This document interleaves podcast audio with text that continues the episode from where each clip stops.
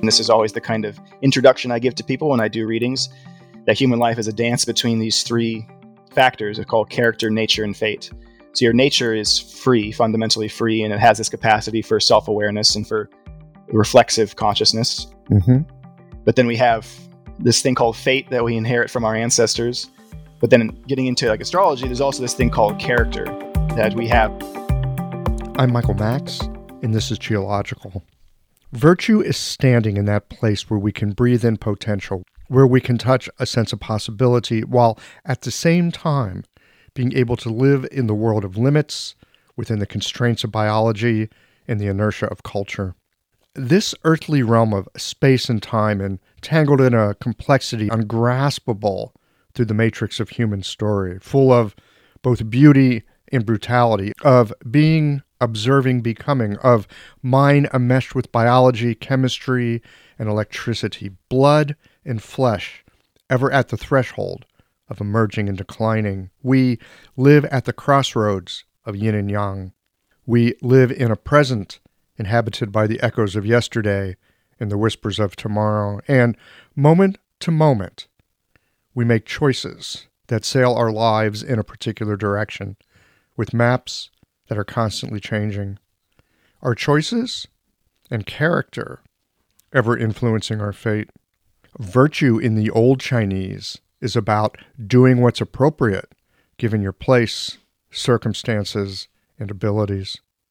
Virtue is the action that comes from non doing, by allowing the arising of what is to become to be what it is, shepherding that which is ours to care for, recognizing that we are not responsible for what happens in our lives, but we are accountable for our response. The world is rarely to our liking. We were born into life without asking, and into a world that was made by others, into a world with wildly uneven distributions of climate and resources, a world imbued with stunning potential that is easily overlooked because opportunity so often presents as a problem, not a solution. We come into a world that is not of our making, and often enough, not to our liking as well. It feels oppressive and unfair. It's easy to miss how the troubles we persevere are like the diamond cutter's wheel that grinds clarity and brilliance into the rough facets of our potential. All alchemical processes require fire and pressure, a container that holds us together as we come apart and reconstitute. And sometimes it's difficult to tell the difference between what imprisons us and what liberates us. These conversations come to you through the generous support of our sponsors and members.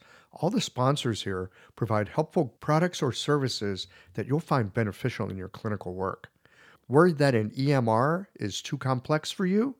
Jane has friendly and knowledgeable support. Mayway Herbs is celebrating the 55th year of their family business you're invited to make use of their vast library of resources.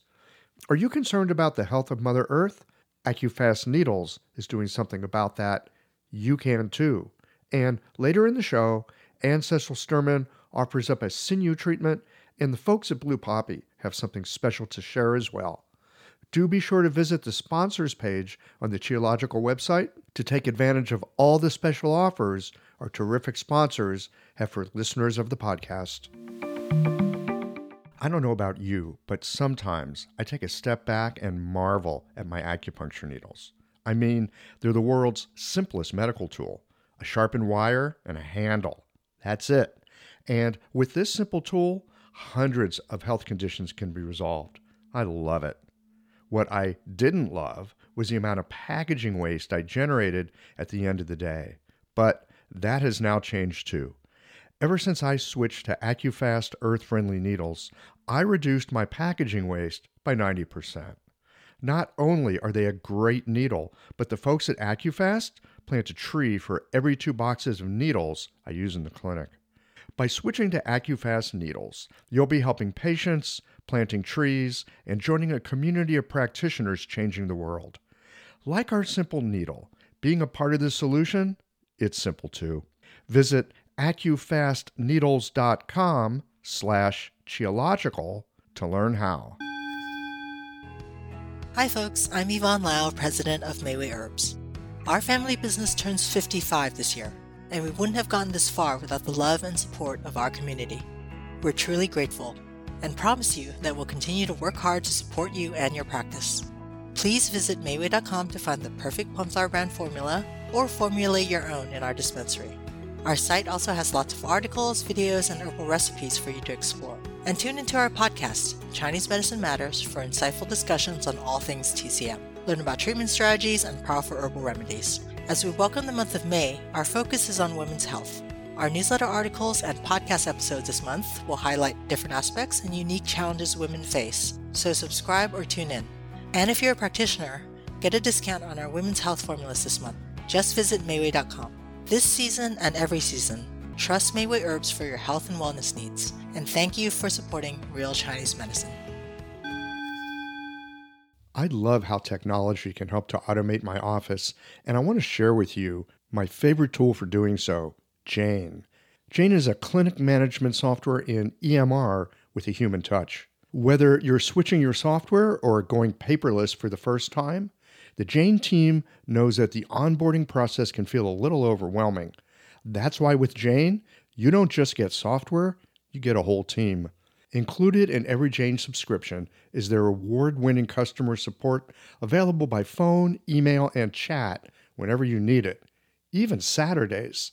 You can also book a free account setup consultation to review your account and ensure you feel confident about going live. If you're interested in making the switch to Jane, head to jane.app slash switch to book a one-on-one demo with a member of their support team.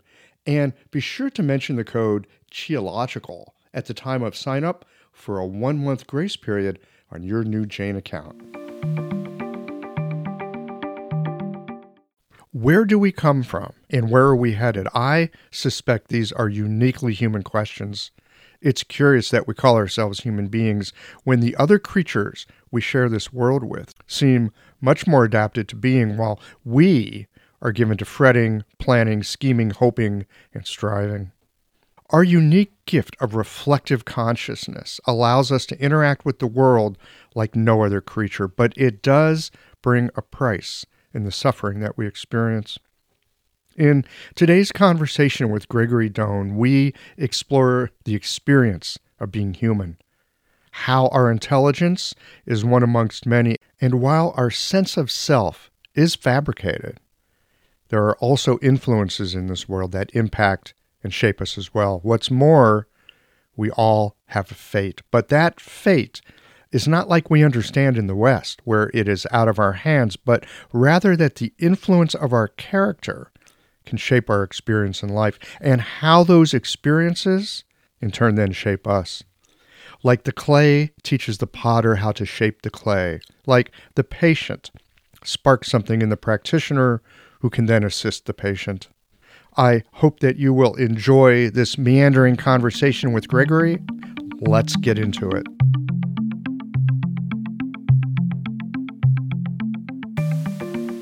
Gregory Doan, welcome to Qiological. Hello, thanks for having me. I'm delighted to have you here. A little while back, I read a missive that you published for our profession, which was delightful. You, have gotten yourself into pole star astrology. We're going to get into that. I don't know about other years, but I know that this year you write a whole thing at the beginning of the year, like, okay, it's this new tiger year, and uh, Here's what Polestar Astrology has to say about that.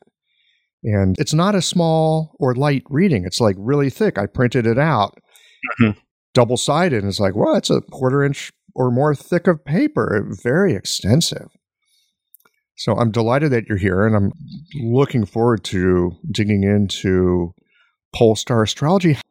How on earth did you come across that? How did you get started with that kind of thing? Well, it's a very long story. It's always interesting prospect to tell your story. I never know where exactly to begin. And it's so intertwined with Chinese medicine as well, so that my introduction to astrology went hand in hand with Chinese medicine, and they've been kind of intertwined all along the way. a long story short, my primary interest in life, I would say, has been uh, wisdom traditions of Asia, primarily India, China, and Tibet. And I've been fascinated by it. Mm. Culture, religion, history, and in particular the spiritual traditions of those countries since I was very young. And had the good fortune to be introduced to those ideas at a really early age by my father, who didn't raise me with any kind of um, uh, religious Christian or Western religious influence. He was kind of a hippie who, in the 70s, he studied Eastern spirituality. And so he kind of introduced me as a kid with that worldview. So I grew up with the worldview of those different traditions.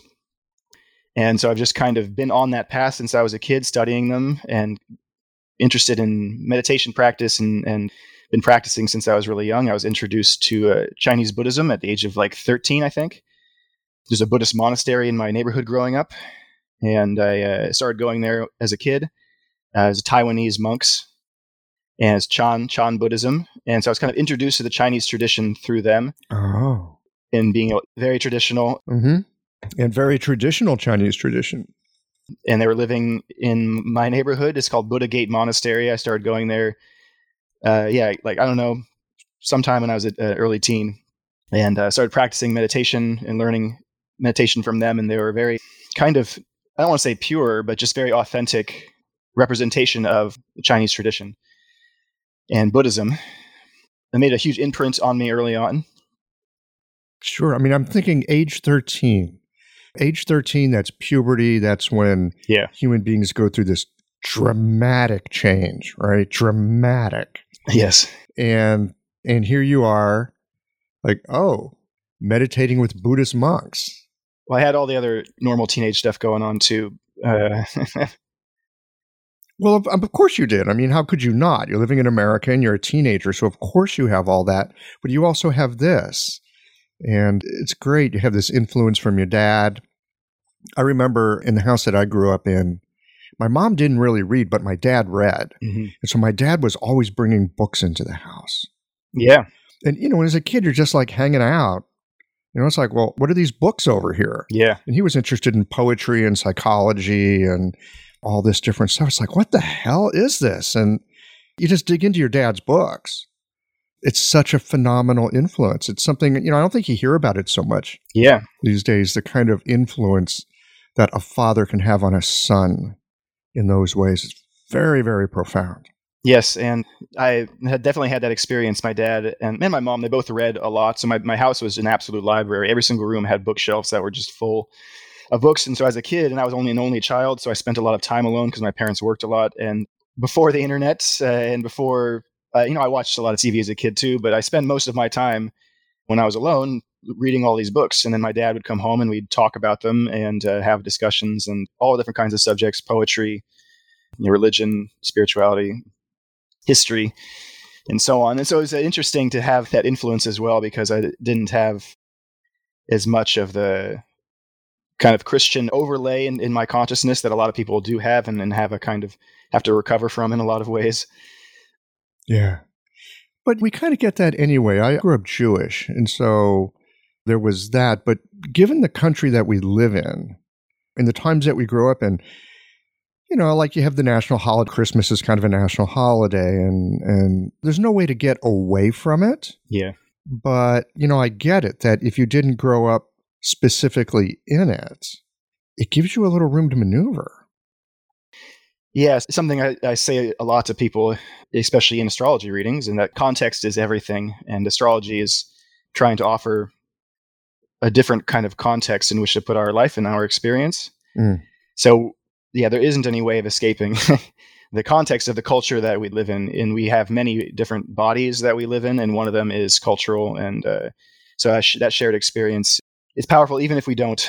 But again, not going to church every Sunday and not having that kind of worldview pushed on me, I was able to look at it from the outside and look kind of critically. And I actually did go to church once. I remember just because I was curious. I was like, not all my friends, but a lot of friends went to church, and mm-hmm.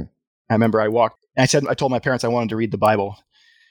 I was like, I just want to know what it was all about. I went to church and I started trying to read the Bible, and I thought it was the most ridiculous thing I ever heard. I actually walked out of the church. Yeah. And I sat in the parking lot, and I remember I refused to go in because I just thought it was the stupidest thing I'd ever heard. Didn't fit for you. uh, not that it necessarily is. I do actually path. I've yeah. studied kind of all the different traditions, and I've gone pretty deeply into the kind of mystical traditions of Christianity as well. It's like a lot of writers like Thomas Merton, in particular, it was a huge influence on me and uh, gave me a different view of mm-hmm. the deeper sides of uh, Christianity, studying things like Carthusians and the Trappist monks and Eastern Orthodox. They have their own mystical side as well. I think all the traditions have their mystical side. Islam has the Sufis, the Jewish people have the Kabbalah. It's like there's the stuff for general consumption, and then there's mm-hmm. like, oh, you want to look behind and you know, like see how this watch is put together. You want to look into the gears and you know how's all that stuff interconnected. Yeah, it's there. I was just gonna say, continue again. How the hell did I get in touch with uh, astrology and pole star astrology? So actually, my father was an astrologer, and his father, so it's kind of a generational thing. They did Western astrology but I've also been introduced to astrology as part of my upbringing. And my grandfather, I, I only met once, but he did something like over 10,000 astrology readings in his lifetime. So there's some kind of a momentum in my ancestry for this practice. Mm-hmm. And the only time I, I, met him once, and he read my astrology chart, and that uh, also made a, a, kind of big influence on me. So somewhere in my 20s, I'm, I started studying with lots of different teachers, and I came across probably what I consider to be my primary spiritual mentor, it's a man named Dharma Bodhi. And you've had Brian McMahon on this show a couple of times, I believe. Yeah. So Brian, I can talk about him as well because he's big, my primary kind of Chinese medicine teacher. Mm-hmm. But he's also studying with Dharma Bodhi right now. He's living in Costa Rica with him, and that's how Brian and I met. So, anyways, I started studying with uh, Dharma, and he teaches a lot of different things, but he also taught Indian astrology, Jyotish. And there is simply no way to be his student without learning astrology. And up until that point, I had kind of dabbled and I, I started studying Indian astrology, actually, really in depth. And I started studying with Dharma.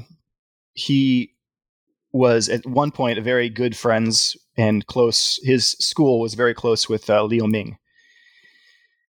I can say a lot about as well, but he talked about Ming a lot. They were very close, and he was always referencing him. And he, Ming was a huge influence on Dharma. So I started looking into while I was studying with him. I started looking into Ming, and I started listening to his recordings, and I just became absolutely fascinated by him. And his teachings blew me away as like nothing I'd ever heard. Very amazing human being. And Dharma encouraged me to study with him. And at the time I was living in Thailand, I actually spent a year and a half living in Thailand with Dharma Bodhi back when he had a center there. And at that time, uh, I had met Brian McMahon, who was on his way back to the United States after having lived in China. Yeah, he'd been there a long time. Yeah, like 10, 15 years. And he, he met Dharma in China and then started coming to his center in Thailand. And we met there. And Brian, you know, practiced Chinese medicine. He was the first person I met who is a you know, acupuncturist and herbalist. And hearing him talk about it, it got me intrigued. And then as I was studying Ming's teachings, Ming presented everything about the Chinese tradition in this kind of holistic way. He didn't really separate them. So he taught Chinese medicine, he taught astrology, he taught Taoism, he taught all these things kind of all at once. And so I got introduced to Chinese medicine and I was studying Chinese astrology through Ming. And I was kind of in this transition point where I had to come back to the United States. This was in 2015. And I didn't have enough money to basically to stay there, but I had just enough to, to kind of start over uh, back in the United States. And I mm-hmm. was in this period like, well, what do I do? uh, I, at this point, I had like three college degrees that meant nothing. Like I have a degree in Buddhist studies, which is not a job. yeah, no, it's not.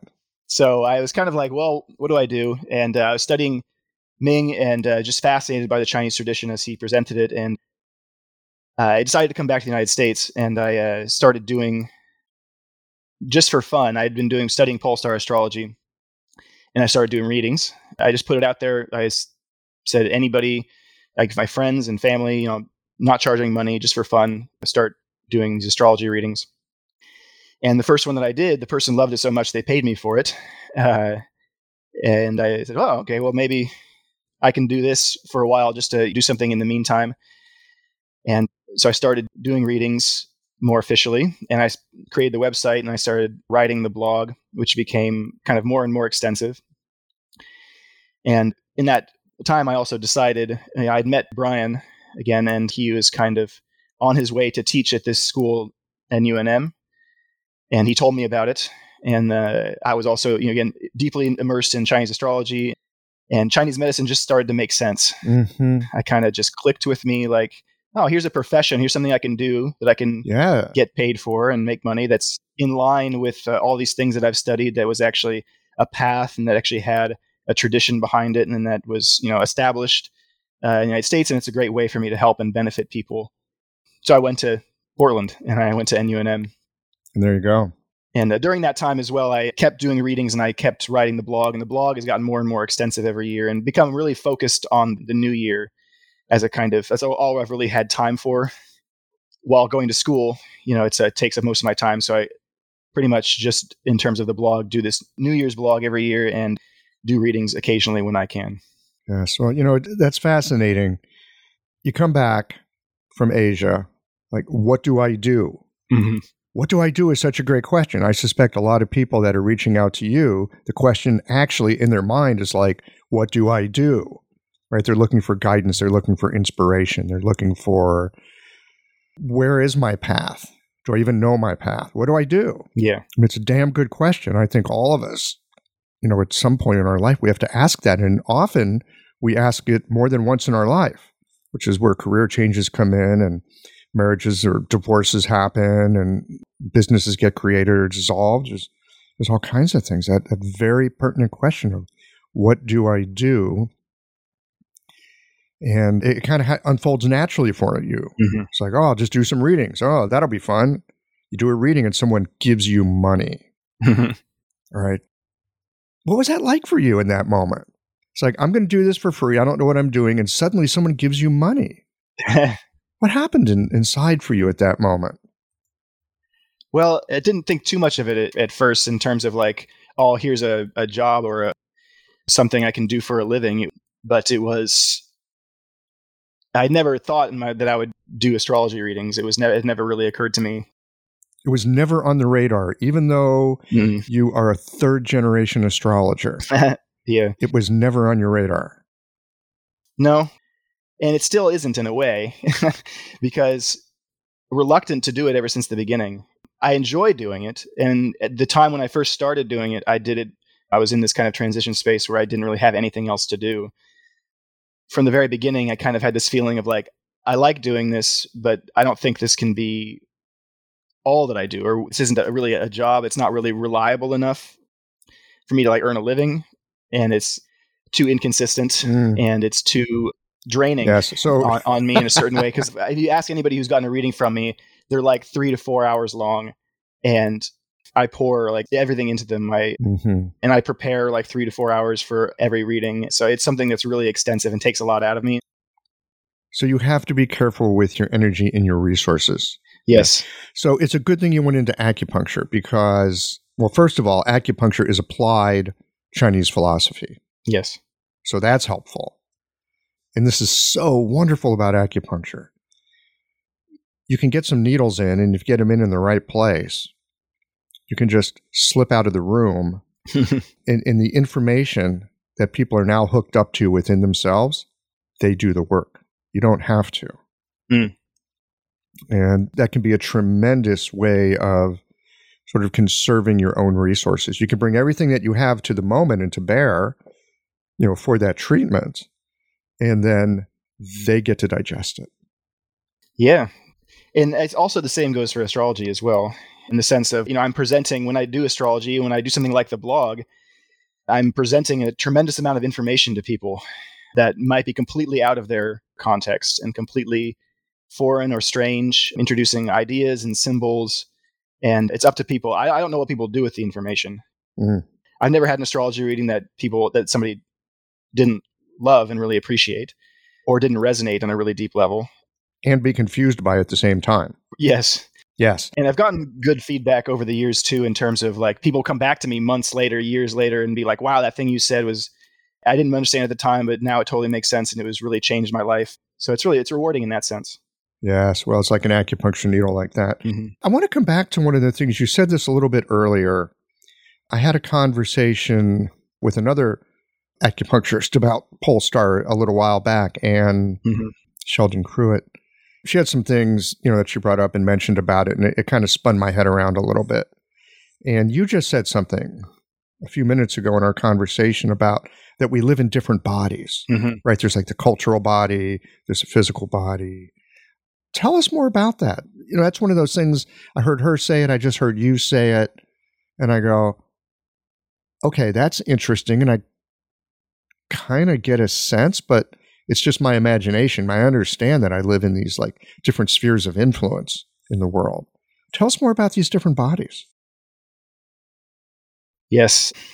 Well, there's a lot to say about that idea because it's quite profound. And a number of different traditions have this kind of idea that uh, we have many layers that are extend beyond our kind of personal sense of self. So, Polestar astrology in particular is looking at what I call our ancestral body. This idea that we come into life with a kind of momentum behind us. The body that you receive from your parents you know it came from them so that their bodies and then behind them behind them we have this huge family tree behind us of thousands of people and most people don't die finished most people that would be the definition of a good human life is to and to die well would be to not have any regrets not have any projects that we didn't feel like we completed but there's a lot that we inherit from getting a human body this unfinished business and the context of our embodiment is very large. So, our ancestors and all of their influence and all of their unfinished stories and so on. So, that's one body, ancestral body. And then, I, as I mentioned too, how the context, we can't really escape, yeah, the context in which we live. So, we're deeply embedded. Human beings are by nature social Mm-hmm. and, and relational. And the Chinese tradition in particular, especially Confucian tradition, understands the human being as an open ended series of dynamic relationships. We don't really have a self. We're not individual, separate beings. We're defined by our relations and our relationships with everything else. And but our culture in particular, in this one, is very hyper individualistic and geared towards this kind of entrepreneurial, rugged, individual, isolated experience. And even though we have that experience, the reality is we are still deeply influenced by our relationships, even if we're alone. Like during the pandemic, I think this kind of got highlighted for a lot of people that even when you're alone, that itself kind of highlights how deeply relational we are in the absence of having relationships, in the absence of all of those things. And so we have generational body as well, that I come into being in a certain time period with a lot of people and we share a certain kind of experience. Kids who grew up in the 80s and 90s, uh, millennials, that's be my generation, I guess. Mm-hmm. We have a certain shared experience, and then, and that's a kind of body. Uh, we have political body. If we have a, a shared view or, or experience, so many that we have, but there's also in ourself too, perhaps Chinese medical or, or yogic perspective, we have energy body, we have this actual physical body that we have, we have a mental body. So that really when we take a step back and look at what a human being is and ask the question this is what i always tell people too when i introduce astrology is we have to back up and ask this question what is a human being and it's a human being is actually not this experience of being an isolated self but actually this huge dynamic multi-relational complex web of interactions and and influences and to look at those as bodies meaning that they're not just they're embodied we experience them actually this intertwining of all these influences in our physical body So, like our Chinese medicine community Mhm. that we are a part of. that's a body yeah so that's a body. Yeah. People that love cats, that's a body, right? Mhm. Like wherever there are these relational overlaps, you could say yes that's a certain kind of a body. And I know that the Buddhists talk about this, that there is no self. It, that's just something we've fabricated together. Mhm. It very much is. There's these entangled, these ever entangled relationships. yes yeah because our nature is is self-reflexive so our, our nature is is awareness and our nature is has the capacity to to know it's a to know you know our most basic awareness is aware of what's happening in its field of experience. It's kind of naked knowing. This is our kind of pure original nature.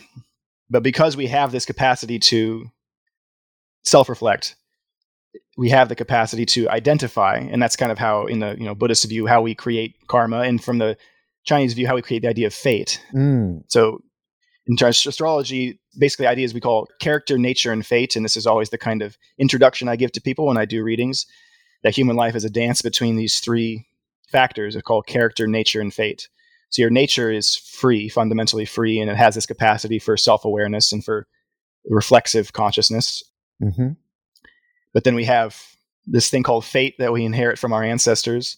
But then getting into like astrology, there's also this thing called character that we have, and that comes from our birth time and its relationship to the flow of time and the cycles of time that we find ourselves in. So, right, like the idea of the Chinese New Year is talking about the character of the year being the tiger, for example. But that's also something we have. And this has a kind of influence on us, you know, kind of compels us in a certain way. But then when we identify with all those things, all those different factors, and then, and if we don't have the context to understand all these different dynamic relationships happening inside of us, then we label it and become attached to the story of it.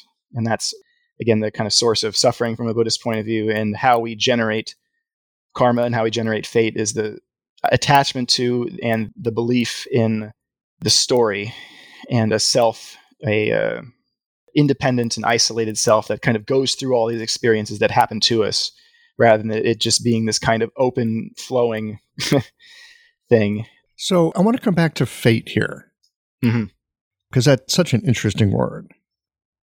And when I think about it, you know, in Western terms, like in English in particular, fate is it's like almost the same word as doomed. Like you're doomed to something. Uh-huh. Like you're going in a direction and that's just the way it's going to go. It doesn't matter how you steer your life, you're going over that waterfall. That's it. Yeah.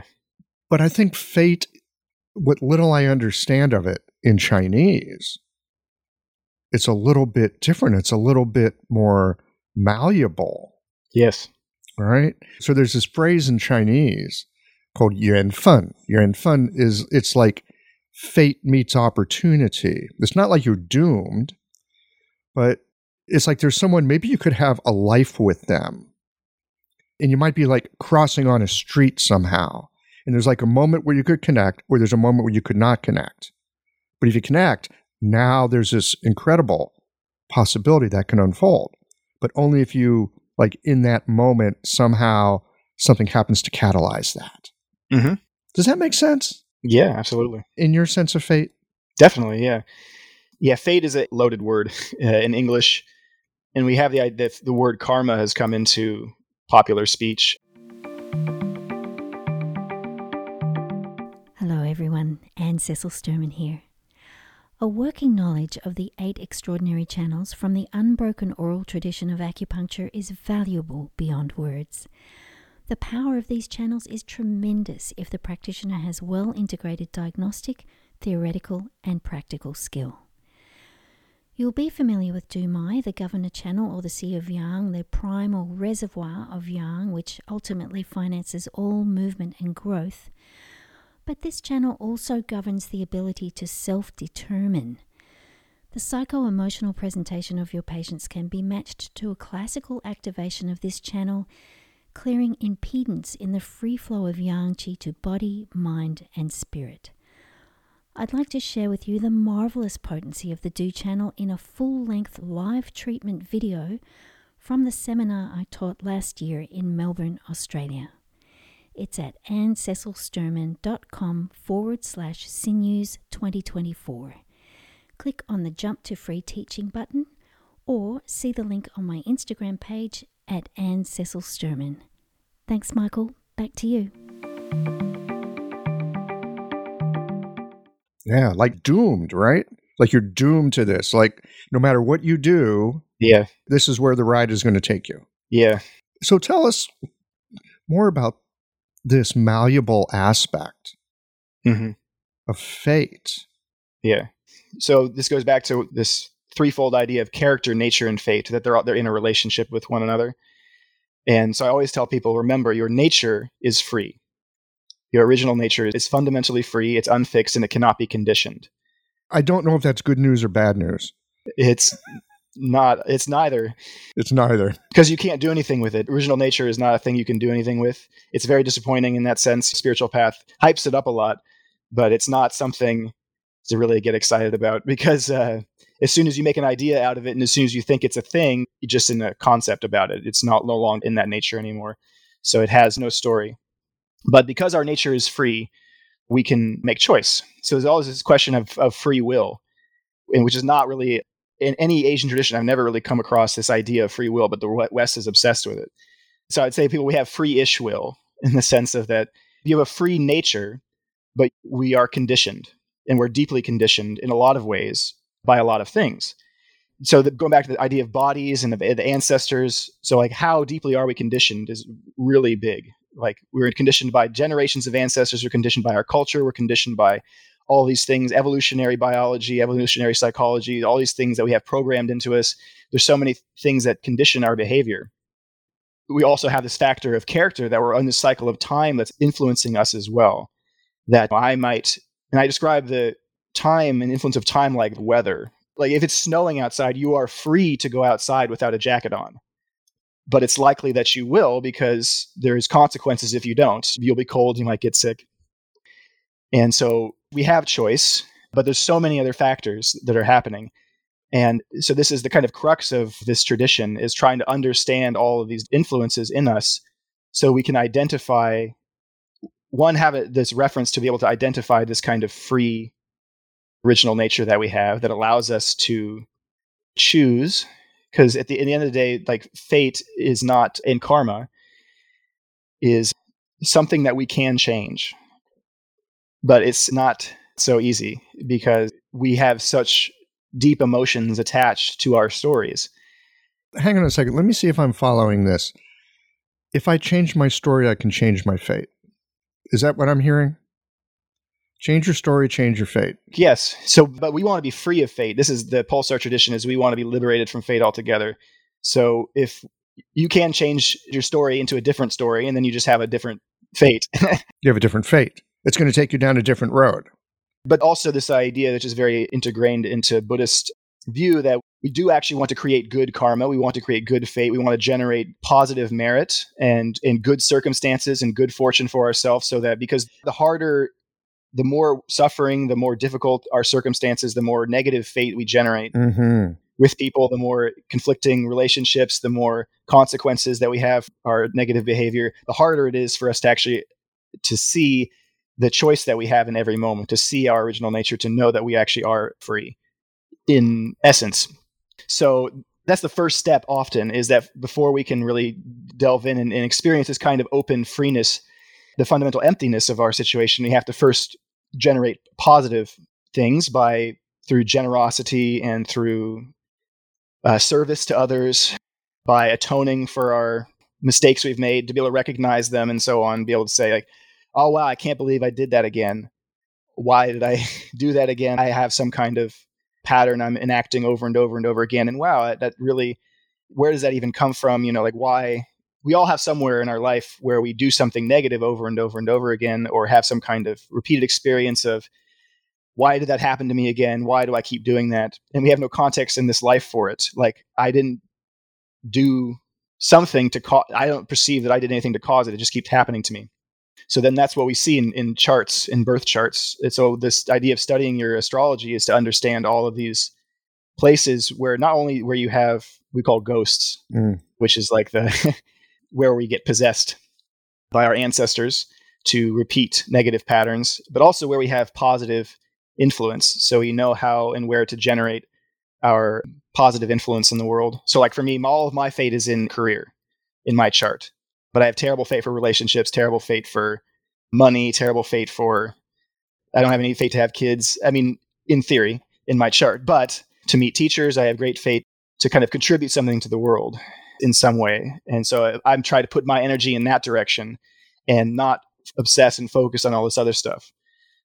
Because the fate is malleable. Yeah. And let me just riff on this a moment. So you go deep into your fate, whatever it is. Mm-hmm. then I suspect other things happen.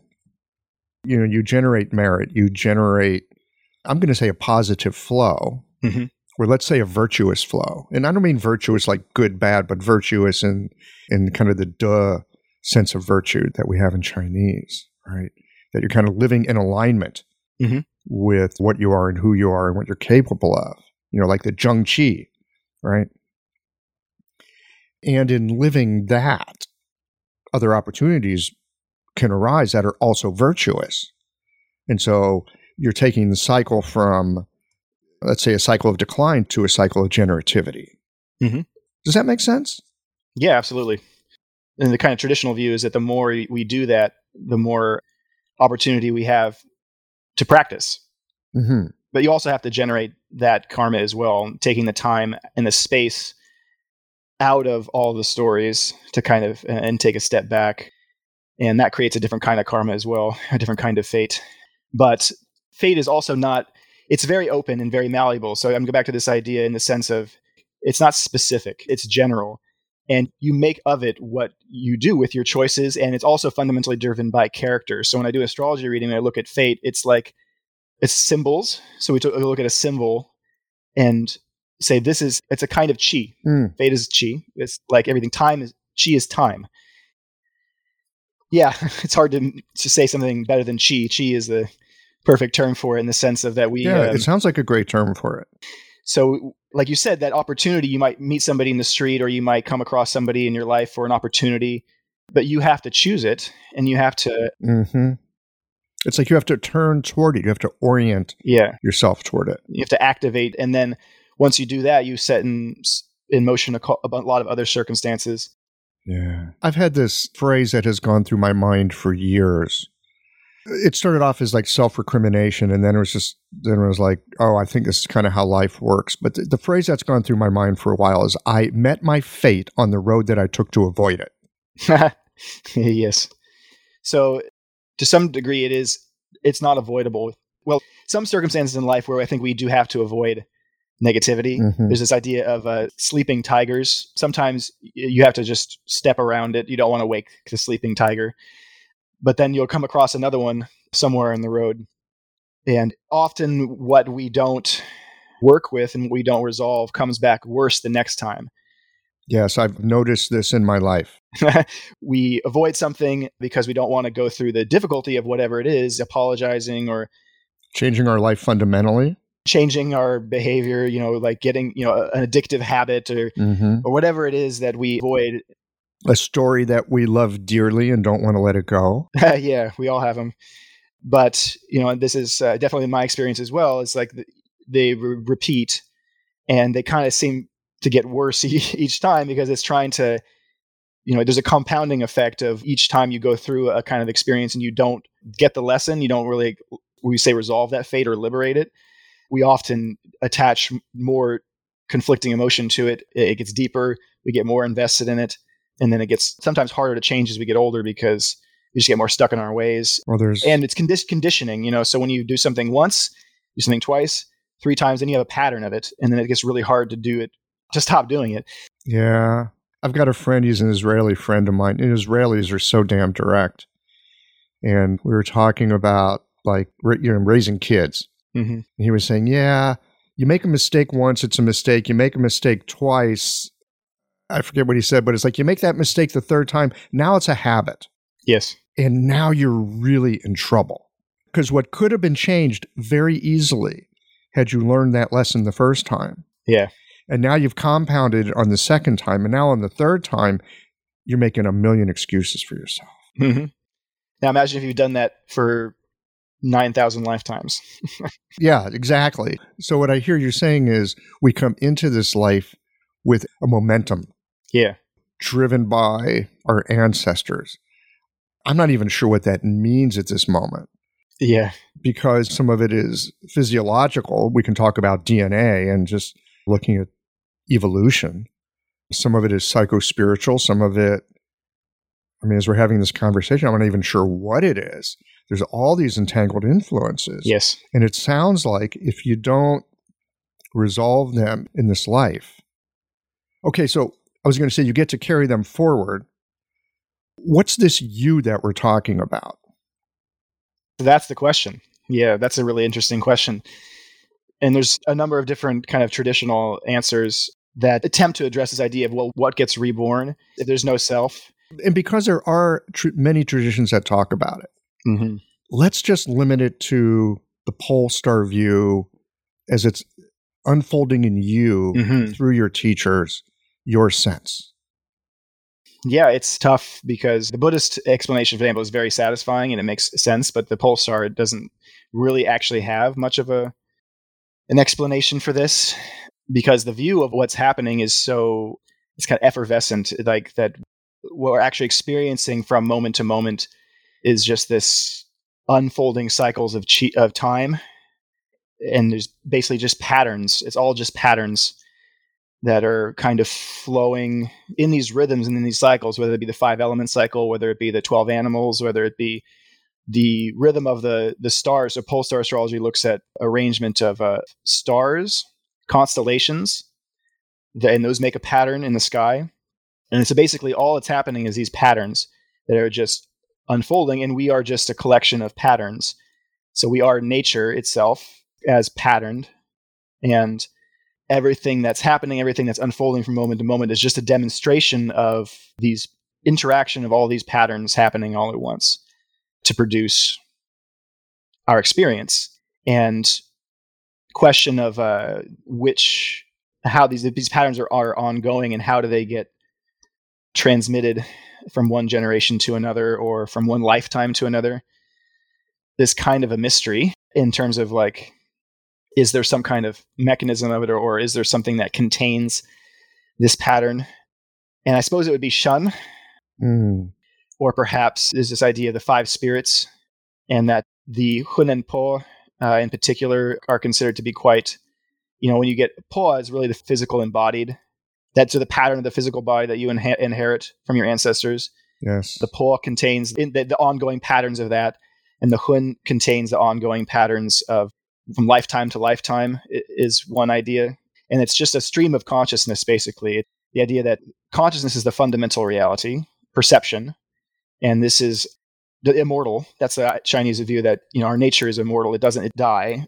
In its nature doesn't get conditioned but it, it does have within it a kind of a stream. It's like and it carries impressions. These get embedded in it like textures.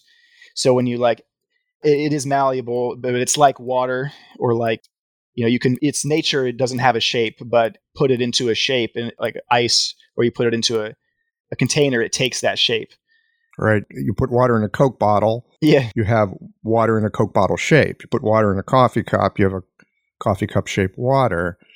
yeah Let me see if I'm hearing this correctly. There's a portion that is unconditioned, yeah and there is a portion that is conditioned. They are existing simultaneously. yeah that's yin and yang basically that Yin being more conditioned and yang being less conditioned. either way it's hard to say which one is which Because when I think of yin, I think of form, yeah I think of substance, I think of things that are less malleable because they're denser. yeah generally speaking, and yang is less dense and more ephemeral. And I'm not putting a value judgment, good or bad. I'm I'm just looking at like character and nature. Mhm. It's like the wind is not formed. Wind is more yang. The wind is not formed, but you can see its moving shape in things that are formed. Leaves on a tree, more yin. yeah i think this is a great practice something to contemplate you know in terms of uh, yin and yang in terms of which one is because there's all kinds of different things we throw at those at those names but i think the idea of the unconditioned and conditioned is that the two mutually imply one another basically. Hmm is you can't they, they define each other by their being opposites. So going back to the basic tenets of yin and yang that they're mutually interdependent and kind of define each other and can't exist without each other. So if you have something that's fundamentally free open and unfixed that doesn't mean anything. That's nothing. Because the things are free they are free to limit themselves it was because we're free we have the freedom to condition ourselves we're free to condition ourselves if we weren't then nothing would ever happen there'd be no universe so Yes. Well, and conditioned life, even though it's got plenty of suffering, it gives us an opportunity to have all kinds of experiences, some of which are extremely pleasurable Absolutely. and interesting, you know, others of which are just horrible beyond description. We get both. Yeah. Also yin and yang. And the Chinese view is a little bit less depressing than the Buddhist view isn't depressing either. Like, or at least like the original the, view. It's often interpreted that way that, you know, the fundamental reality is kind of a, a human condition being dukkha or, or unsatisfactory. But Chinese view is like, yes, sometimes, but we also have all these wonderful experiences. They're just transitory. They're just not permanent. They don't lead to permanent satisfaction, but we can enjoy them as they come. And that's also the how we not we don't create fate, more fate is that when negative experiences happen to us, we say, "Oh, that was terrible, and I don't want it, and I'll do anything to not make that happen again." Or that was so amazing, I will do anything I can to make it I happen. can't wait again." to get more of that. Right. Yeah, Both of those are conditioned. yeah. Enjoy it as it happens, and then let it go as it goes. And then life is just a, a kind of has this flow to it. That's the idea of wu wei is that you just kind of you know the idea of you just go with the flow. But it's definitely an ecstatic. So I am going to uh, enjoy this COVID as it happens. I'm going to have some COVID and look into the experience of it. I mean, I'm, I'm just taking a you know an example from modern life, Uh huh. right? Or I'm having a horrible relationship. Yeah. You know, it's like let's look into that. How does that happen? Yeah. What's my role? Right? If if I'm sick, like oh wow, this is how lungs are when they are not functioning properly. hmm Or I didn't even realize what good digestion was until I have bad digestion. Yeah. So it seems to me, and, and people come, I suspect people go to you for readings, maybe even as an acupuncturist. And, and I think there's just this question that us humans have in general of like, what am I here for?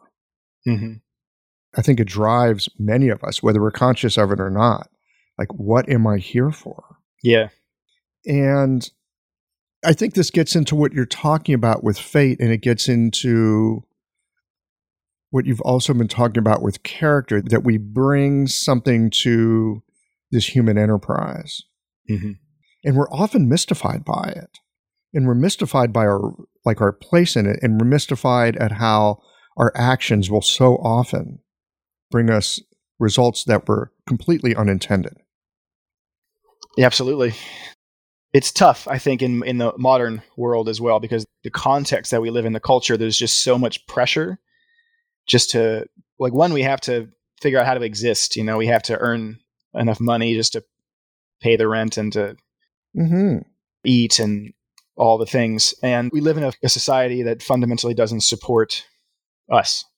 Not really. So there's this threat all the time that we have. And uh, it's really hard in that context to do something, especially if you have circumstances of fate like extremely challenging family obligations or illness or things like that that demand you just got to get to work. You really don't have any time to slow down or have any space to ask these bigger questions. And I think most people are fundamentally uh, unsatisfied. And I think if asked, of course, people would want to do something with their life that's deeply meaningful and to find their purpose or find their. My teacher Dharma Bodhi, he calls this you find your nadi, which means your flow, Mm. that you're doing something that's contributing to the world, also gives you meaning, that also allows you to earn a living and so on. But it's definitely a privilege to have the time and the energy to do that. Or you can do what I did, which is spend 15, 20 years in college living off student loans, asking that question, like, what am I doing? And, and figure it out. That's also a privilege as well. But, you know, I personally, I could not conceive of doing anything that wasn't deeply meaningful. So that's been my fundamental struggle in life. Like, what am I doing? And it's also deeply embedded in my astrology. The central kind of challenge of my, my life is, what am I doing? Well, I'm with you on that one, brother, because I have been vastly, phenomenally unsuccessful at doing anything that didn't somehow resonate with me in a meaningful way. I have just not been able to keep at it. yeah. I have tried some different jobs, I've tried some different careers, I've tried different things. Yeah. And if it didn't somehow resonate, then I just couldn't do it. I see people around me, they're able to do it Yeah. but I couldn't do it. I really thought I was pretty flawed and broken and you know, lucky that I've been able to patch together the life that I've patched together because that question of what am I here for hmm it's a very powerful question. It's a very driving question. Yeah. And it's coupled with, I, I suspect, something in my character. It's like, th- this has got to be like damn meaningful. Yeah. Number one, it's got to be meaningful. Number two, it's got to be helpful and, and of service to others. What's your birth year? 1957, I am a fire rooster. Hmm. Fire rooster. Fire rooster. Yeah, that's my month. I was born in a fire rooster month. Okay. I was born in fire rooster year. Yeah. Yeah. So, yeah, well, I definitely, that's been my experiences. I for sure could not, like, I've done a lot of things. I've done a lot of jobs. I've tried a lot of things, but always searching for something that, hmm that resonated. And that's in everything, in relationships and career path, all that stuff. If it doesn't, then I kind of get fundamentally, not just dis- disinterested. It's just like literally, maybe it's the problem of being a bit idealistic, but also inspired and having aspiration and having this kind of deeper or broader spiritual view of what's possible and what's what is possible in human life and just not settling Yeah. Well, lucky for you, you practice Chinese medicine now because yeah that is one of the applied aspects of Chinese philosophy. I think it's one of the applied aspects mm-hmm. of so much of this stuff that we've been talking about. You can do something with it in physical reality, Mm-hmm. And you can contact energies that we all carry without like using our language or our mind. absolutely. Well i dig it so far. It's amazing practice. You know i've been in it uh, pretty seriously just for the past uh, month. This is my first month of like true real practice. Well, there's that 15 years of exploration and then one month of true practice, okay. Right? yeah. I mean, you bring all of that to it. yeah I've got friends that are artists, and sometimes people ask them, How long did it take you to like throw that pot? And they'll say, Eh, 25 years and 35 minutes, right? They can like whip it out in 35 minutes, but it took 25 years of getting to that. Yeah, and that's what I, what I like about it. One of the reasons why I chose it as well, because it's definitely it's fascinating, and it's such a um, reciprocal. Mm. You know, it's a participatory event. It's not something that's like I'm doing to somebody else. I Ganying in Chinese, the reciprocity. Yes, the reciprocity. hmm So it's fascinating. It's absolutely fascinating. It's weird. Acupuncture is very strange. It is very strange. And I got news for you. Yeah. It gets weirder the longer you do it. Yeah, I bet. You know, we study it, and we I'm not even sure what it is really. I mean, we have all so many different ideas about it, and there's different views. By the end of the day, this experience of being there in a room with somebody, feeling their pulse, and then putting needles in them is just like it's wild. Especially this, I go back to this idea of context. Mm-hmm. Like I have no idea what this person walking in the room, what their context for this is, and I'm getting a lot of like first experiences. That's also been interesting. My first month of practice, that I've gotten a lot of people who it's their first time getting acupuncture. I say it's more than half of the people coming in. It's like they have no idea what it is. They just kind of heard about it that maybe it could help them with their neck pain or something. And it's like, and then I, you know, start doing this thing. I start doing this dance with them and asking them those questions, taking their pulse, and and this experience of like feeling and seeing these changes happen in people. You know, you're put a needle in, wow, the pulse just changed. What does that mean? Like, uh, or like, you know, you somebody with 20 years chronic condition and then after like one treatment and they're like wow i felt amazing and they're like huh what did i do i don't even know what i did like Yeah. Well, I suspect some of it has to do with us and what we did, but more importantly, it has to do with something that has been lying latent in them. yes And that just that gets invigorated, that gets activated, that gets we've been talking about this for the past hour. That there's all these influences that we have. And there's all these layers, and some of them we're aware of, and some of them we actually identify with. That's where we get our character. But then there's all these other parts that we are not identified with, mm-hmm. and yet they're there. But we're not really using those resources, so to speak. Mm-hmm. Acupuncture sometimes hooks, this is my understanding of it at this point, or at least my working hypothesis, that acupuncture hooks people up with these other parts of themselves. And now they can see things they couldn't see before. They can heal things they couldn't heal before. They can be in ways that they didn't know they were capable of being. yeah and i think we're primed to do this like again like I'm such a newbie with this that i but I, in a way, maybe it's like I have a kind of freshness to it, like coming into the practice where I'm like just see, starting to see it in action and starting to really act, have this question of like, like what are we doing to people? That uh, and I go back to something that Heiner, so one of my main teachers at uh, NUNM, Heiner Fruehauf, he said a lot that this is the the body we're inspiring. We are we are not doing something to them, you know, from the outside, but rather stimulating the body's natural capacity to heal itself. And if the body is a disorder, is in disarray, or what acupuncture is stimulating is this kind of the idea of the imperial fire, perhaps, that the, the body knows how to heal itself. And it's not the specifics of what we do, it's this how this intention that's coming through the practitioner and through the needle. And the body gets that stimulus and it's not so much whether it doesn't matter if it's stomach 36 or 37 it just knows like oh like it gets this impulse. And starts to reorient around it and it's the natural wisdom of the body that has this capacity to put itself in order anyways that's like kind of how i've been starting to conceive it it's well, you know, I, I, think it's actually bigger than that, and, and especially in having this conversation with you today, and considering all the different bodies that we inhabit, considering how we kind of create our own fate, mm-hmm. how we have a character and how we create it or how we allow it to change. I think all of that comes into how acupuncture works or could be brought in. As we're having this conversation, it has come to mind for me. This is just something I just realized that I think what acupuncture does is it helps break people out of, let's say, less than optimal homeostasis that their body is in, right? Our bodies are fantastically homeostatic. They'll find a balance. It may not be a great balance for us, but they'll find a balance that's like, I'm going to keep it here. And it might be skewed a little bit the wrong way for a life that's healthy and happy. Mm-hmm. And in some ways, yeah, I'm going to use the word break here. We break the balance that a person has so that they can find one that has more coherence to it.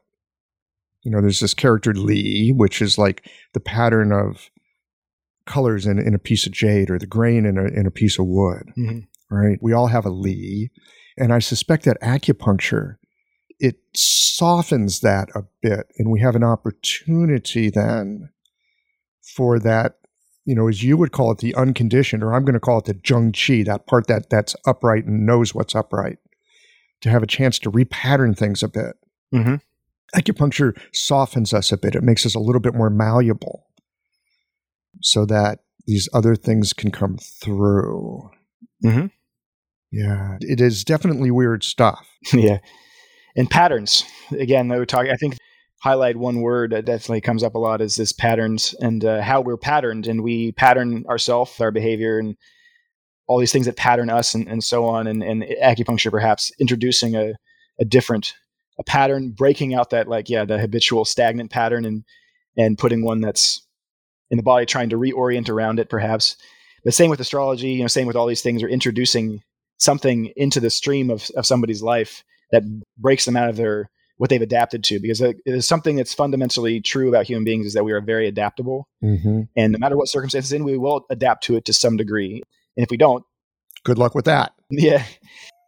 You know we can we can adapt to a lot. And this is all again because we're we are malleable our nature is free so, and we work with the circumstances that we're given yeah but everything is just these kind of patterns patterns and i'm coming back to we are both free and we are conditioned. Mm-hmm. And here we are with that yin and yang again. Mm-hmm. And you can't come down completely on one side. It's like you have to hold both simultaneously. I want to turn for a moment. I know we've been at this for a little while, but I, if I could have a little bit more of your time. Yeah, absolutely. I want to ask you, and I, man, we could go on for a long time with this because. Yeah, we haven't even talked about the blog and uh, Water Tiger Year. I wanted to talk more about that. We might have to, well, let's just see where it goes. We might have to do like a part two here in the near future. I am curious. This is a little shift here in subject about some of the uh, like patterns, constellations. I'm going to call them images or archetypes mm-hmm. that go with pole star astrology. After talking with Anne, um, I had to do a reading for me, and she brings up some of these different characters. Uh-huh. And she talked about the oracle, Yes. right? That there's this there's this idea of the oracle as part of a chart, and it's like an archetypical influence in our lives. And I really cottoned to that, and I was very curious about that because in our Western world, we don't hear so much about oracle as an influence. I mean, certainly it's there in, in Greek culture. I remember as a kid, I loved reading the Greek mythology. I just I couldn't get enough of it. I'd like read it and then I'd reread it and I'd read it again. You know, it just I loved it. Right. And there's like the Oracle of Delphi. Right. There's like this Oracle influence, and the Oracle never gives you a straight answer. Mhm. Right. The Oracle is always this like disruptive kind of influence that that gives you an opportunity to repattern yourself. So maybe the Oracle is a little bit like an acupuncture needle in that sense. But I remember her talking about Oracle, that there's this influence of Oracle. And I don't really understand that. But how do I say this? That concept, that idea, that archetype just kind of landed for me. And now I'm really curious about it. Mhm. You know, it's one of those things I cannot say I understand it, but I feel like I've been clued into something. Like, okay, watch for these, like, I'm going to call it an oracle influence. Maybe it's like a trickster influence in a sense. Mhm. But I'm just starting to work my way into trying to grok what that oracle influence, what that oracle archetype is. Can you share a little bit your sense of the oracle energy, how that might land in our lives? And Yes. yeah, great. So yeah, going back to the view that pole star astrology is essentially looking at our ancestors. Mm. What is this, family therapy? All our relations is in the system again uses these uses these symbols called the 12 the royal court Mm. and the emperor being the ruling star of fate the emperor and the empress and this is the emperor is the pole star and uh, so wherever that shows up in your chart there is this that's the kind of central pivot point you know when you look at the picture of the pole star in time lapse photography everything swirls around that point. It's that hmm the north star. So that's and always to the right hand of that star is this character the oracle. So it's in a fixed position. It's always at the right hand of the emperor In recent years, the Sa'am acupuncture style has generated significant interest and a loyal and growing following. In the Sa'am approach, a precise diagnosis leads to a four needle treatment to address the five element and six chi imbalances in the body.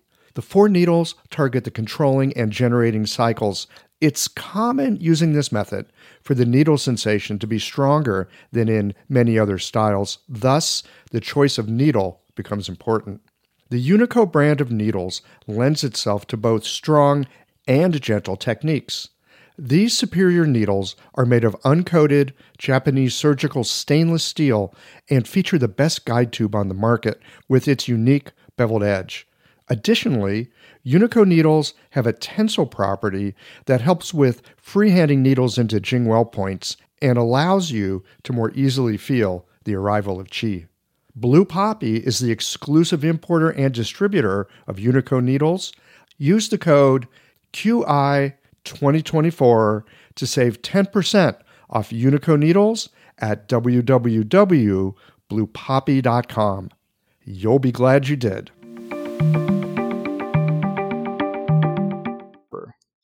The oracle is at the right hand of the emperor. yes The oracle's a right hand man. well the figure an actual symbol is not non-binary i guess we would call it it's that of a for lack of a better word shaman Mm. china always had a state oracle and there's a whole system of training oracles and you know it's a tr- in traditional culture this idea of somebody in the village is a kind of shaman somebody is has this capacity to be a source of what we call divination or a source of you know an oracle meaning that their oracular ability to have some kind of vision some kind of connection to what is unseen some kind of broader view of all of these patterns interacting and all these things happening and in a kind of capacity to see what what ordinary people don't to the influence of the unseen world and from the traditional point of view again this what does the oracle divine is the voice of the ancestors the idea that the dead are communicating to us all the time that the dead are not really dead in the sense of gone but that their patterns, their echoes, kind of live on and uh, and are actually present everywhere. And so the oracle is the image of a of a shaman in trance, a shaman who is in this idea of the wu, the dancing, you know, sh- shaman in, in, the character Ling. You know, the characters are dancing under the rain. Yes, yes. Bringing the rain. So there's somebody who is lost, they're in trance, and they've opened up into something, something.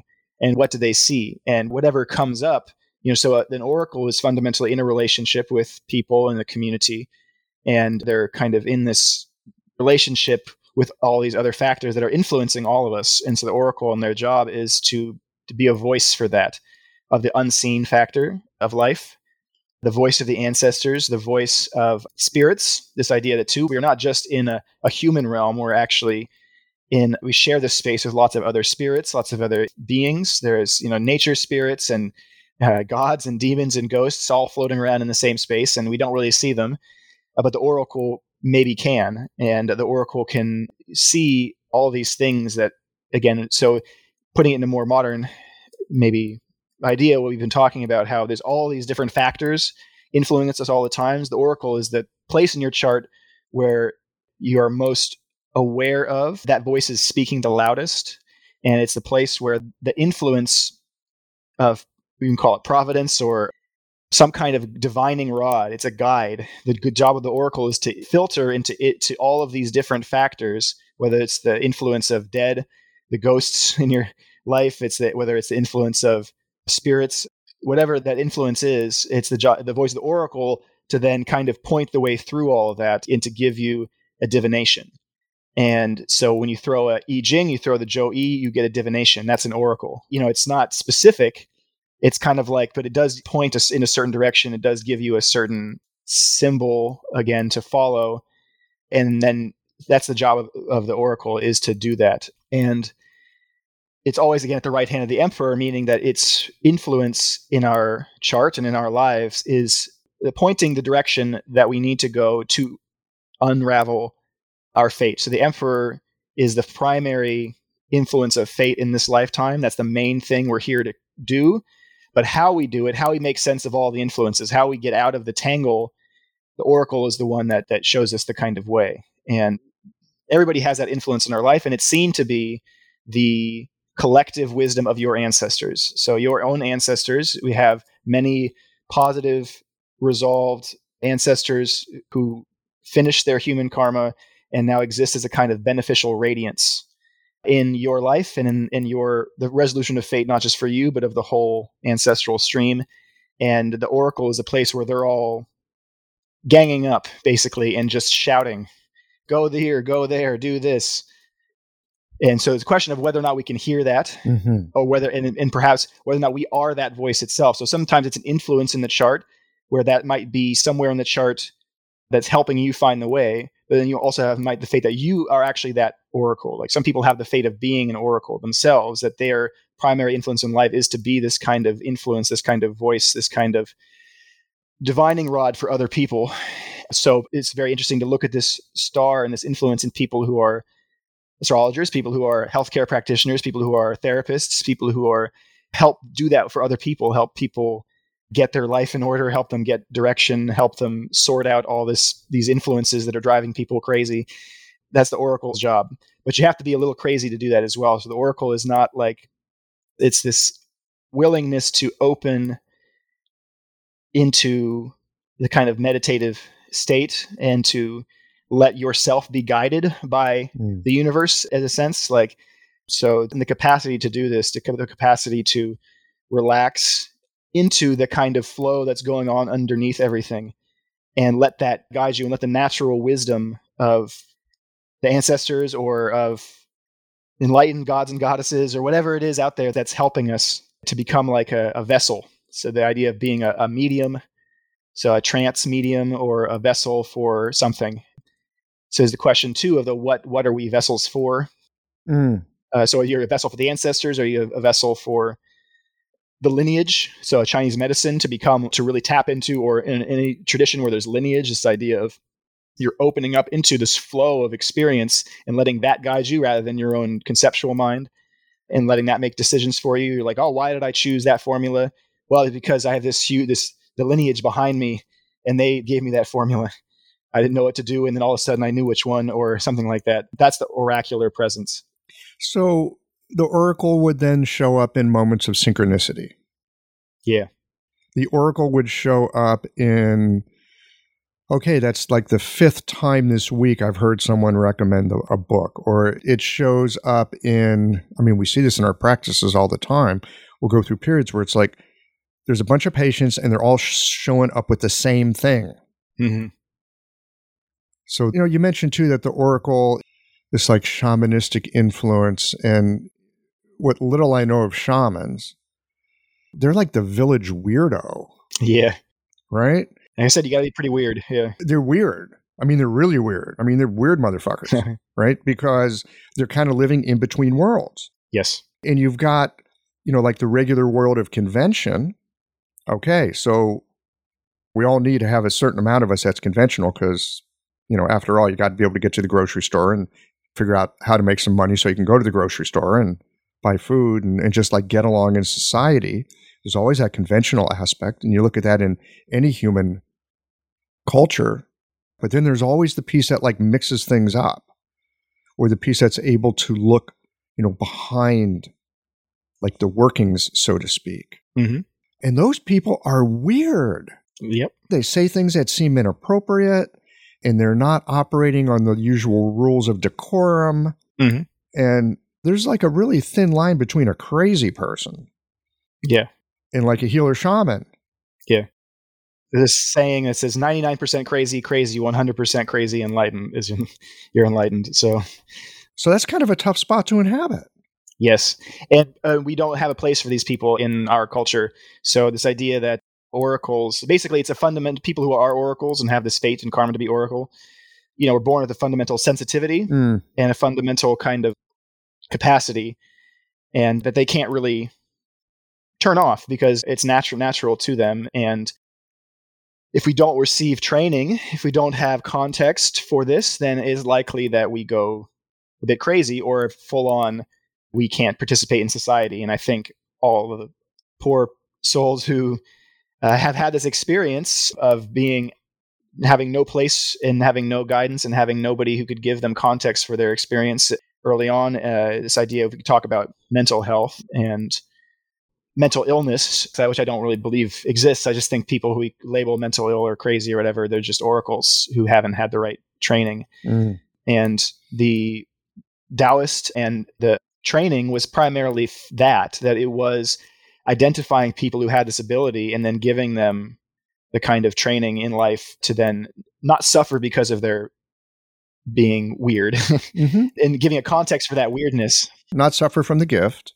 Yeah, then give them um, a path. And so Mm, the state oracle of China, this there's a and you know Tibet has four state oracles. There's oracles all over the place in uh, in Korea, Mongolia. You know, there's these being able to identify these people early on in life, train them to use that gift because it's a gift to be of benefit to other people. But if it doesn't get nurtured, and if it doesn't, you know, then it's yeah, I suffer a lot in this in this culture in particular. But we all have a little bit of that.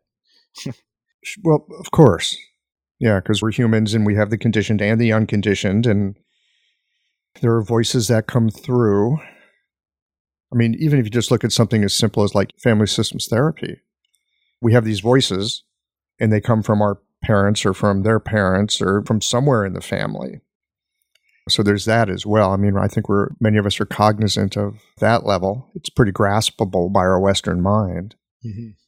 I remember studying some psychology years ago, and there's this cat from, I think, England, R.D. Laing, who was really looking at mental illness and especially schizoid episodes and some sort of breaks as breakthroughs rather than breakdowns. And I think he was doing some of that work that you're talking about of like, how do you take this influence where someone is like in between worlds and root them in a way so that it can be helpful.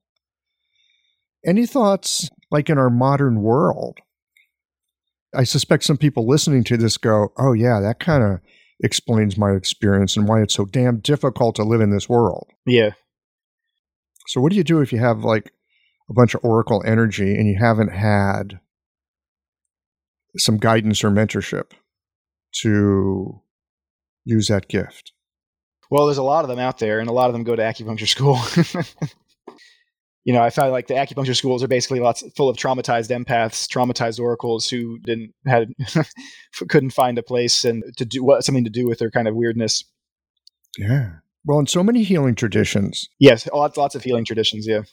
I mean, there and we have this image, and again, Greek mythology, right? I loved it as a kid. The image of the healer, it's a heal, it's a wounded healer.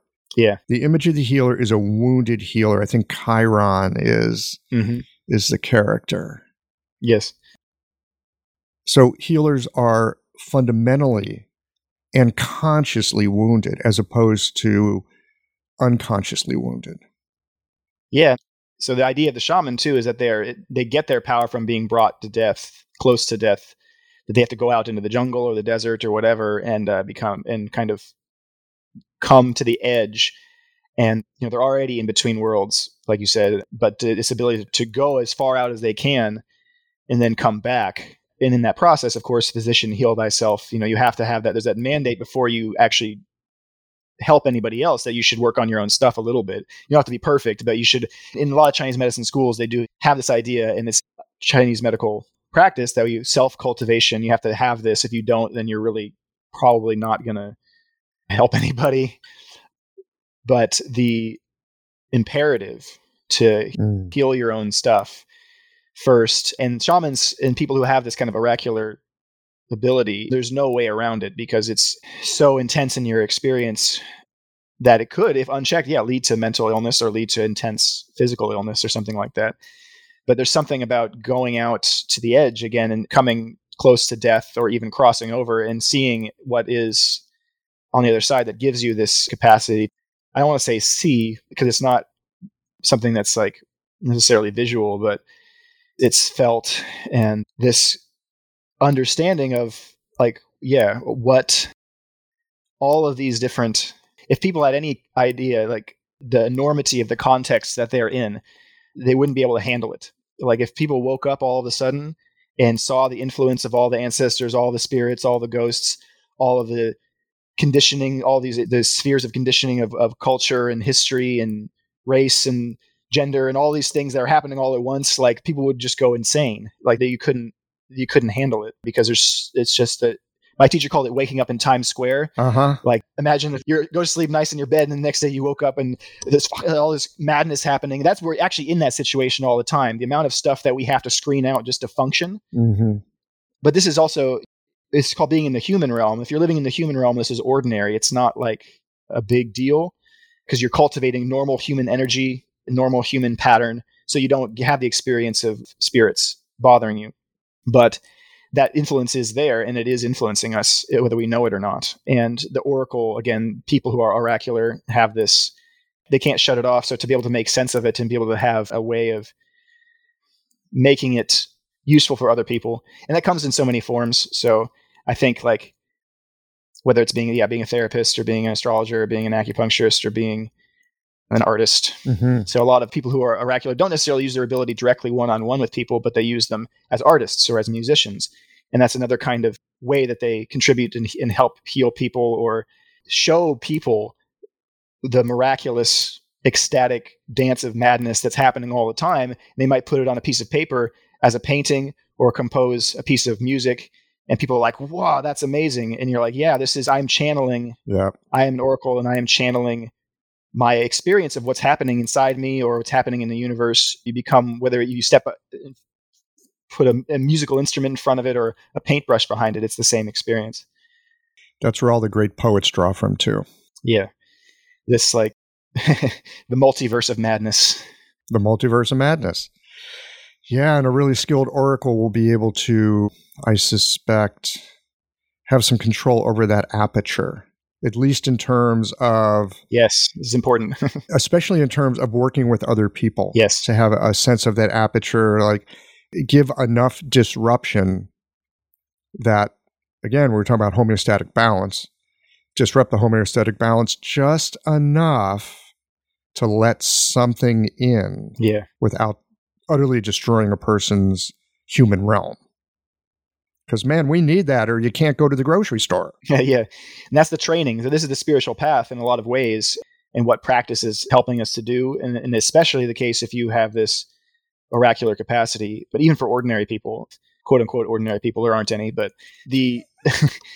we're all we're all possessed basically of, of a lot and anyways um just how aware are we of our possession yes how and the more aware you are the more it's called opening the it's called the treasury of worms and traditionally the treasury of red dust in chinese and mm. that would basically have this like we're sitting on top of a lot anyway but the capacity to to manage that experience so that's the, the training of the oracles you have to know how if you don't have the capacity to control that influence, if you're just open to it, if you're like an exposed wire by nature, which a lot of people are, uh, and a lot of people are by character as well, astrologically, like rabbits or snakes.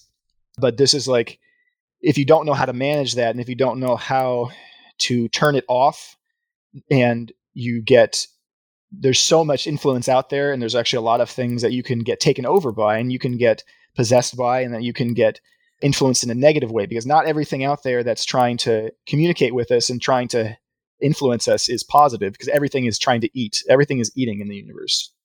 Everything is fundamentally just trying to survive. And if we don't know what we're channeling, if we don't know what we're becoming a vessel for, if we don't know how to manage the experience of being an oracle, then there's a lot that can come through us and a lot that can actually make us ill so the, the idea of being a, a shaman or something like that is not something to take lightly, and it's there's a lot of new age work that gets done to do to do kind of a work like this without much context, and so people can actually who don't have the proper training can actually become ill or get possessed by things that they and they don't know what they are.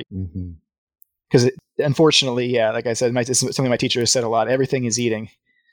um, that is a powerful thought. I heard you say that and I just wrote it down uh-huh. because I didn't want to forget it. Everything in the universe is trying to eat. That's the big one. Yeah, just the main drive. We're trying to reproduce and we're trying to eat. That's the we got. I mean, this is we can't really avoid. This is the human path. We have to know what is fundamental to us as human beings. The things that we cannot avoid is the spiritual path. So this is living and dying. We can't avoid that for some reason. You didn't ask to be born, and if you're born, you're going to die. That's like we can't avoid that. And then we got to eat. and that's like every damn day, you know, we can't stop that one. That's right. I mean, maybe you could skip a couple of days and then we got to sleep. And then the traditional view is actually, we, we don't, reproducing is another one, but that's a big drive. We all have it at least a little bit. And the amount to which that drives our behavior is pretty strong as well. So that's where we find the spiritual path is on the edge of those things that we can't mm. negotiate with. It's non negotiable. You got to eat. But and if you don't, there's not a lot of things that'll just let themselves die of starvation. And especially, you know, humans are in this position where we're quite that we have a self-awareness that other beings don't have. This is why in the Buddhist view, the human realm is considered the most desirable for enlightenment, is because we have this capacity for equanimity that other beings don't have. So we're kind of somewhat in the middle, and everything to either side of us has way less self-awareness and is way more driven by their compulsions, by their desires, by their fears, by their hunger, and so on. And so if you open up as a medium to all these things that are out there, no, you don't know. Think something might just be hungry. Hungry ghost. Hungry ghosts. Wow. Okay. Well, Gregory, I would love to talk with you more, but I think it's probably time to wind it down for one day. I, I did want to talk with you. There's so much to talk about. Will you come back and, and have a chat sometime? Absolutely. Yeah. That'd be great. So, in the meantime, because I would like to talk with you about this tiger year thing. Because man, when I, I mean, we're having this conversation right now. We're in it. We're in the middle of March right now, and I remember thinking tiger year in the beginning. It's like, oh, tiger year. Oh shit, buckle up. And uh, like, no kidding. There's like a we're seeing it. Yeah, I don't, I don't want to say that uh, I, I, wrote this big conversation about what's happening in the world and how we can understand what's happening in the world in terms of like this lens, just to give a, a preview if we want to do another chat and talk about the Tiger Year. But like, I didn't full out say it because I don't do that. But I said if there's a year to go to war, this is it. This is it. And we look at the last Tiger Year, Cuban Missile Crisis. There's a lot of that kind of drama happening in the world It was the Cuban Missile Crisis, wasn't it? And that's Yeah. that's so fascinating because, well, okay, here's that oracle like bumping around at the edges. I was talking with a friend just the other day about you know the situation with Ukraine and Russia. They're bumping up against NATO nuclear weapons. It's like, yeah, it's like the Cuban Missile Crisis all over again. Look at that. Water Tiger year. Yeah. And just to say, during that year, too, there was a 178 nuclear bombs detonated in 1962. And there's the largest nuclear worldwide testing in the world. And, that, and that's just looking at that energetically. That's for some reason, yeah. the world went nuts testing nuclear bombs that year. There was nuclear drama. That was the word that I chose in my blog is, is drama. And I think it's just getting started. So how do we make sense of it and how do we navigate it and what does it kind of mean? Because the influence of time is so big and ongoing. You know, we're always experiencing the consequences of things. Anyways, yeah, that's we can talk about that another time. But the, the tiger is a hell of a symbol. It's a hell of a year. We'll bring that up another time.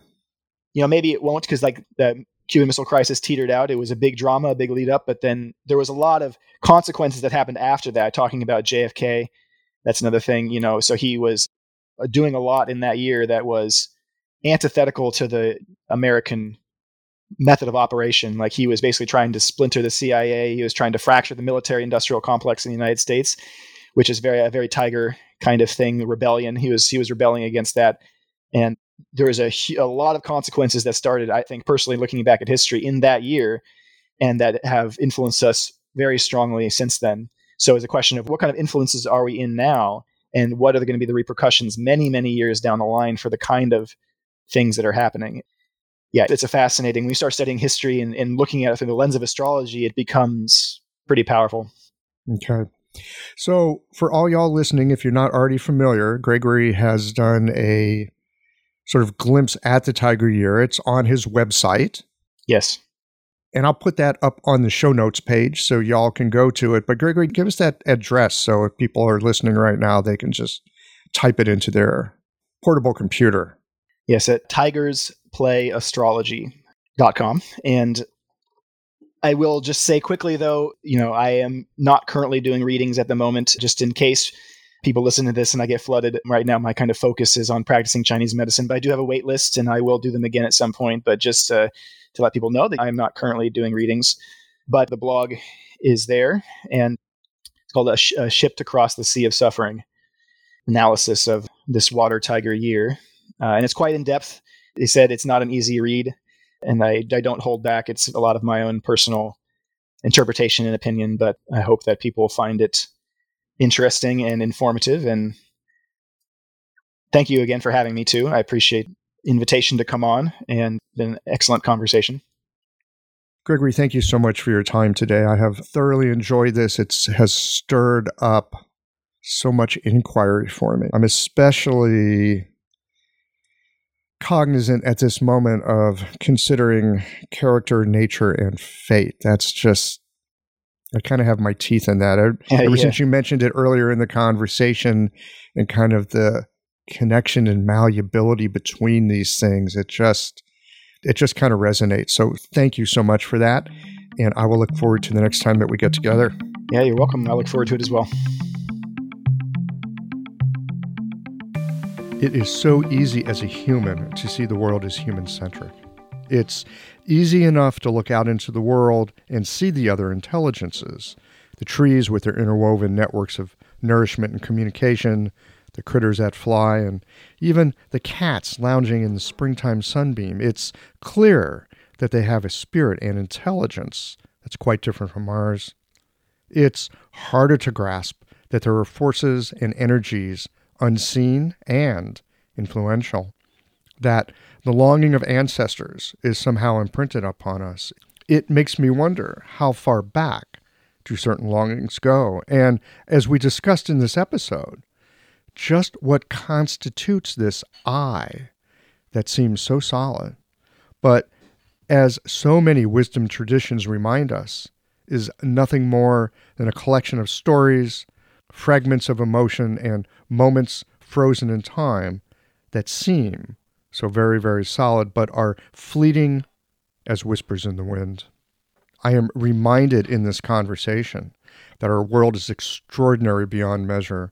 And for myself, I don't know if the stars have anything to do with it, but that sense of there being a pole star in our life, that our fate is influenced by our character. Ah, that hits home. Thanks as always for listening. If you liked this conversation, if you learned something new or found a moment of inspired insight, share the episode with your friends. If you want to support Qiological, there's just one way to do that. It's by going to the website and becoming a member or leaving a one time contribution today. Well, folks, that's it for today. Join us again next Tuesday for another conversation that connects up the voices of our community.